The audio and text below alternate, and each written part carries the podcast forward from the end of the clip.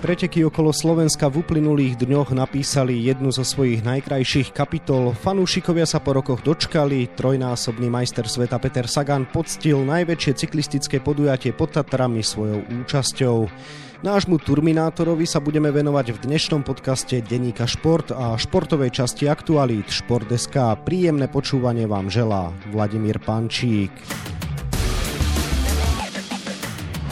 Napriek tomu, že Peter Sagan nevyhral žiadnu zo štyroch etáp, získal najcennejší žltý dres pre celkového víťaza.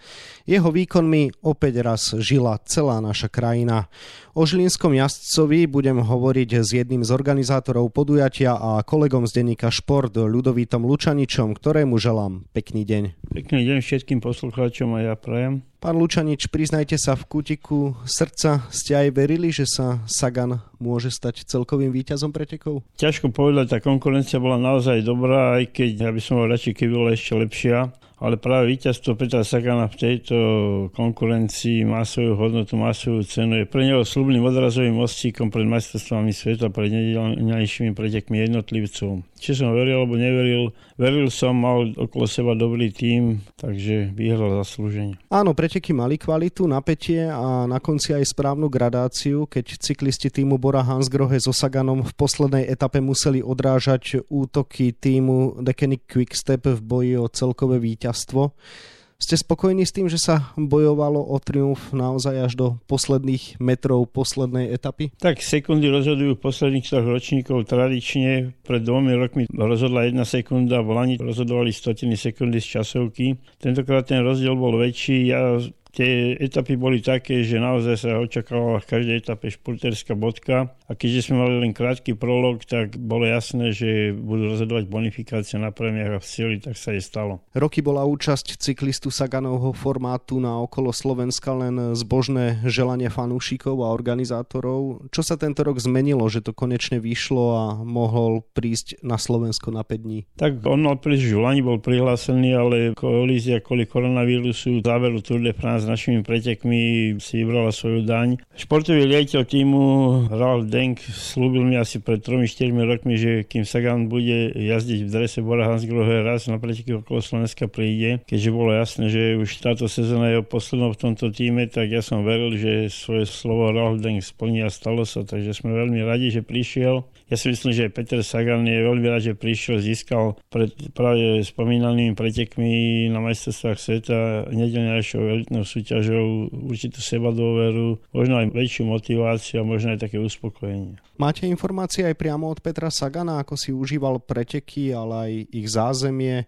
Bol spokojný s organizáciou, atmosférou, ktorú mu fanúšikovia od Košic až po Trnavu pripravili? Ja si myslím, že všetko vo svojich rozhovoroch už zdôraznil, vyzdvihol organizáciu. Dokonca vo svojom statuse na Facebooku napísal, že preteky sa nemajú za čo hambiť, nemajú žiadnu slabinu, čo je pre nás veľké vyznamenanie ako organizátorov. Ja si myslím, že tá športová hodnota bola naozaj vysoká a tá záverečná etapa, tá režia záverečnej etapy týmu Bora Hansgrohe mu vyniesla úspech hoci do nej nastupoval do tej etapy v žltom drese vlastne, mohlo sa stať čokoľvek a oni to rozhrali takú partiu, že vlastne zostal z Dekelningu prvý iba jeden cyklista a to bolo proti štvornásobnej presile nemeckého celku naozaj málo. Mal Peter čas na to, aby sa v tom nahustenom programe stretol aj s rodinou či kamarátmi, užil si to podujatie aj z toho nejakého súkromného pohľadu? Tak počas tých pretekov, v rámci pretekov veľmi nie, aj keď teda samozrejme divákov bola taká spústa, že to sme ešte na našich pretekoch nevideli a nezažili, ale tam platí tzv. pretekárska bublina a čo sa dialo na hoteloch, mimo hotelov to nevieme, ale určite sa stretol s rodinou, s mnohými priateľmi, s kamarátmi. Aj keď hovorím, pre neho prorade teraz chodil všade s rúškom, lebo jednoducho chce ísť na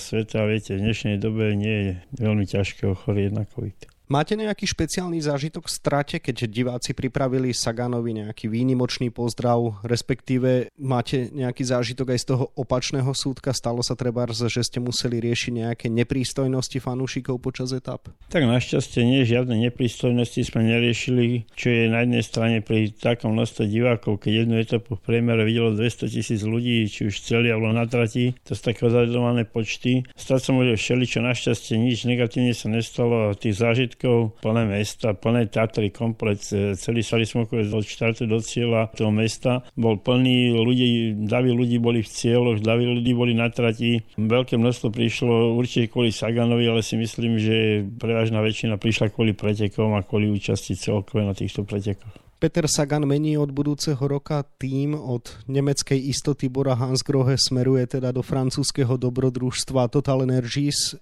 je reálne, že aj v ďalších rokoch príde na okolo Slovenska a vôbec od čoho to bude závisieť? Tak ja som s Petrom na túto tému hovoril, on až v decembri sa stretne s týmom kvôli programu. Budúci rok bude trošku zložitý, lebo ak by chceli z Petra Saga na majstrovstvá sveta, čo bude asi chcieť ísť, tak tie sú v Austrálii, tam tie týmy pôjdu 2-3 týždne pred e, šampionátom sa pripravovať. Takže budúci rok s ním asi zrejme počítať nebudeme. Čo bude ďalej, neviem, lebo tento francúzsky tým má prioritu štartov na pretekoch Francúzsku etapových alebo jednorazových na francúzských pohárov vzhľadom na potreby ich sponzorov. Čo sa týka Sagana, určite bude štartovať aj na ďalších pretekoch mimo, hlavne klasikách. Neviem, či znovu sa vráti na Giro, to ešte teraz neisté. Takže ja myslím si, že budúci rok Sagan je veľmi nízke percento, že by prišiel. Ja verím, že príde jediný náš budúcu sezónu jazdec vo World týme a tu je Martin Svrček, ktorý od júla jazdí Dekevningu. Aj keď zase je otázka jeho štartu na majstrovstvách sveta, takže to uvidíme, čo mu dá prednosť. Mimochodom, okrem Petra Sagana poctil preteky okolo Slovenska svojou účasťou aj štvornásobný víťaz Tour de France, Brit Chris Froome.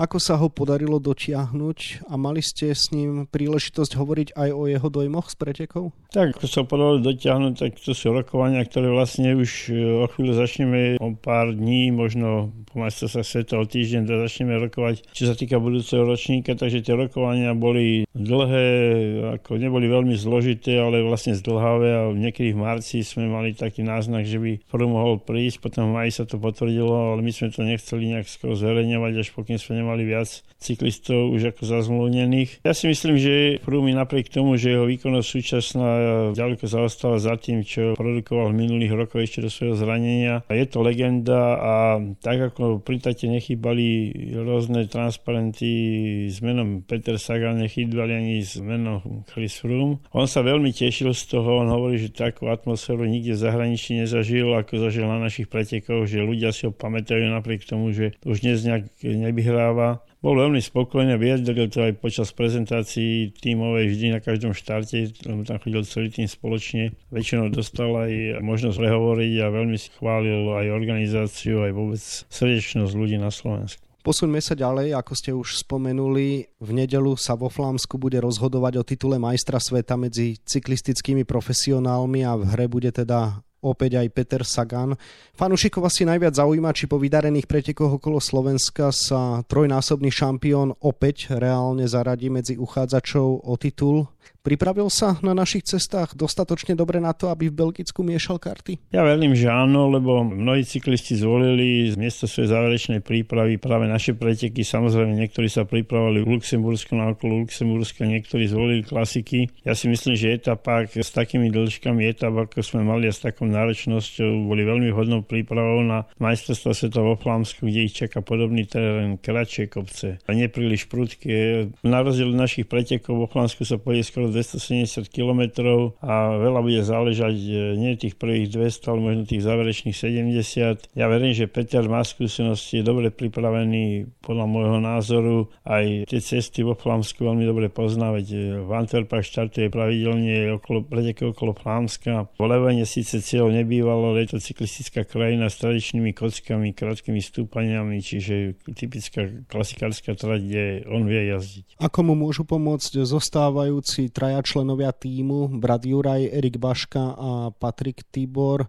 Aká vôbec bude teda ich úloha a budú vôbec môcť niečo dokázať v porovnaní so silnými osemčlennými družstvami najsilnejších cyklistických krajín? Tak tradične býva vždy všetko, alebo druhá polica pretekov na samotnom Petrovi, akú taktiku zvolí, koho si zvolí za nejakého takého jazdca, pri ktorom by mal byť. Ja si myslím, že všetci traja sú na pomoc pri 150 kilometroch, potom už je to na samom Petrovi. Ale zase na druhej strane si myslím, že vzhľadom na to, že Baška s Jurajom Saganom nemajú istotu dnes, či budú vôbec v budúcej sezóne jazdiť kde budú jazdiť, tak sa pokúsia o niečo, čo o nejaký únik ako v Tokiu Juraj Sagan. Uvidíme. Podľa mňa to bude zaujímavé, ale ak záver bude iba na Petrovi. Áno, už ste to naznačili, so spomenutými kolegami absolvuje Peter na majstrovstvách sveta možno jedný z posledných pretekov. V novej stajni už bude bez Erika Bašku a najmä teda Juraja Sagana, na ktorého bol roky rokúce zvyknutý. Čo to znamená pre Petra? Tak jeho brat Juraj, Peter sa nespoliehal na bratovú pomoc len v pelotóne, ale sa spoliehal aj na život mimo pelotónu. Vlastne spolu bývali spolu na izbách, trávili spolu čas na pretekoch, keď sa nepretekalo, keď sa nejazdilo, práve keď nebola na programe etapa. Peter bol s Jurajom naučený žiť spolu a ja si myslím, že toto bude chýbať. Toto, že sa nepodarilo, že budú pokračovať spolu, bude pre Petra také menšie mínus. Vy osobne máte v pamäti nejaký zážitok z profi pelotónu, keď sa krásne ukázala táto bratská spolupráca? Teraz si momentálne možno nespomeniem, ale viem, že na Paríž Rube aj na iných pretekoch, v tých klasikách Juraj pre neho odviedol maximum. V mnohých etapách, keď Peter potreboval, aby tá koncovka bola pripravená pre neho, tak Juraj mu pomáhal, ale to bolo hlavne v tých prvých poloviciach etapy, kedy on plnil tímovú taktiku, potom už v závere samozrejme prišli Bodnar, Os a títo ostatní cyklisti, s ktorými odchádzali do Total Energies, Takže jeho úloha bola z začiatku v tých etapách, odvedol veľakrát svoje maximum, myslím si, že obetoval svoje výsledky pre Petra a toto môže Petrovi chýbať. Každý sa dnes pýta, čo koniec spolupráce Saganovcov znamená pre Petra, no otázka je aj to, ako sa s tým vyrovná Juraje a aká bude jeho budúcnosť. Oni jazdili spolu v pelotóne na všetkých pretekoch, stretávali sa možno 5, 6, možno niekedy 10 krát v sezóne, inak ich cesty boli rozdelené a práve vtedy Peter pocitoval bratskú nejakú takú spolupatričnosť. Čo to môže znamenať pre Juraja? No sú dve možnosti. Buď mu športový manažer Giovanni Lombardi nájde nejakú náhradu, jazdu, neviem či v nejakom kontinentálnom týme alebo v pro týme, to je ťažko povedať. A ak nie, tak Juraj hovoril, že možno aj cyklistikou skončí, ale bude mať 33 rokov v decembri a myslím si, že to je ešte príliš nízky vek na to, aby im sa učil s cyklistikou. Vráťme sa k majstrovstvom sveta. O Petrovi Saganovi sa hovorí, že má v sebe cyklistický šiestý zmysel a v dôležitých momentoch vie vycítiť, ako sa zachovať, kedy zvýšiť tempo, kedy sa pokúsiť o nástup alebo nasadiť k záverečnému špurtu. Myslíte si, že táto vlastnosť u neho stále funguje a môže ju aj využiť teraz na svetovom šampionáte? Ja si myslím, že funguje, ale nefunguje len v prípade Sagana, funguje pre mnohých desiatkách ďalších jeho súperov, najmä mladých, ktorí teraz sa poslednom poslednom čase objavili na svetovej scéne. Je dôležité, ako budú jazdiť jeho super. Ja si myslím, že Peter nebude útočiť. Ak začne útočiť, začne útočiť možno v posledných dvoch, troch desiatkách kilometrov. Predsa on nie je cyklista, ktorý ide do nejakých dlhých únikov z perspektívou úspešného skončenia. Ale zase môžu niektorí jeho súperi urobiť. Ako dnes budú predovšetkým Belgičania a na väčší favorite na tej trati. Uvidíme, ako sa situácia vyvinie. Určite ale bude potrebovať kúsok športového šťastia k tomu. A zďaleka to nebude tak, ako to bolo treba v Richmonde v Amerike alebo potom neviem, v Dohe a v Bergene, kde vlastne bol jasne pred všetkými výkonnostne. Takže on sa bude musieť spoliať na to, že vyťaží zo svojich skúseností a z vývoja pretekov pre seba, ak chce teda rozmýšľať o zisku 4. titulu. Okruh favoritov je široký, pre domácich Belgičanov je to zrejme najmä fan art, Najväčší cyklistický univerzál má na konte plno medailí z vrcholových podujatí, ale zlato z majstrovstiev sveta v cestnej cyklistike mu ešte chýba. Je aj pre vás favorit číslo 1, alebo vy osobne vidíte v tejto pozícii niekoho iného? Ja si myslím, že jeden z najväčších favoritov, samotný favorit určite nebude. Je otázka, či odíde nejaká skupina, či sa to vyselektuje, ja neviem, v posledných dvoch okruhoch, alebo či to príde až do športu. Keď to príde až do športu, tam je favoritov oveľa viac. To predovšetkým dobrí športeri už dnes vedia zašportovať aj v technických dojazdoch, aké budú v Levene, kde bude cieľové mesto pretekov. Ak odíde nejaká skupina, to vždy nevyspytateľné. Kto tam bude, aký favorit. Ja si myslím, že nebezpeční budú Belgičania, Holandiania, Určite Ala Filip bude chcieť obhájiť svoj titul, určite niekto z cyklistov španielských, hoci to nie sú trate pre nich. A samozrejme nesmieme zabudnúť na Talianov, ktorí vlastne chcú vyťažiť zo všetkého maximum. Na záver teda na vás jednoduchá otázka. Veríte, že Sagan bude úspešný a možno na akej pozícii by podľa vás mohol dôjsť na flámskych cestách? No ja verím, že sa pokusí o zisk 4. titulu majstra sveta, ale naozaj si nedovolím odhadnúť, že či bude mať medailu alebo nebude mať medailu. Podľa predpovedí by malo pršať, čo by mu teoreticky mohlo vyhovovať, ale viete, tak prší a kocky sú, tak môže stať hoci čo verme, že príde živý a zdravý do cieľa a že bude bojovať o čo najlepšie umiestnenie, o čo najlepší výsledok. Toľko kolega Ludovít Lučanič, ktorému ďakujem za rozhovor a želám ešte pekný deň. Ďakujem aj ja a pekný deň. Užíme si to nedelu spolu. Výkony Petra Sagana nie len na majstrovstvách sveta budeme samozrejme ďalej sledovať na webe Športdeska a takisto v denníku Šport. V jeho dnešnom vydaní nájdete aj tieto témy. Hokejoví fanúšikovia sa dočkali, dnes štartuje nová sezóna našej najvyššej súťaže. Prvýkrát po 20 rokoch sa bude hrať extraligový hokej aj v Prešove. Východňári hostia v úvodnom zápase trojnásobného majstra z Banskej Bystrice. No a samozrejme pripravili sme si pre vás aj špeciálnu prílohu. Dohrávka tretieho kola našej futbalovej ligy priniesla veľké prekvapenie. Futbalisti majstrovského Slovana Bratislava prehrali v Ružomberku 0-1. Ako na to reagoval tréner Belasich Vladimír Weiss a aká legenda priniesla šťastie Liptákom? Polmiliónová investícia sa oplatila, futbalovému útočníkovi Ladislavovi Almášimu sa po prestupe z Ružomberka do Ostravy darí. Skóroval do siete Olomovca, v posledných dvoch ligových zápasoch ho vyhlásili za najlepšieho hráča. No a na 28 stranách je toho samozrejme oveľa viac. Scenár dnešného podcastu sme naplnili a zostáva nám sa už iba rozlúčiť. Ešte pekný deň vám od mikrofónu želá Vladimír Pančík.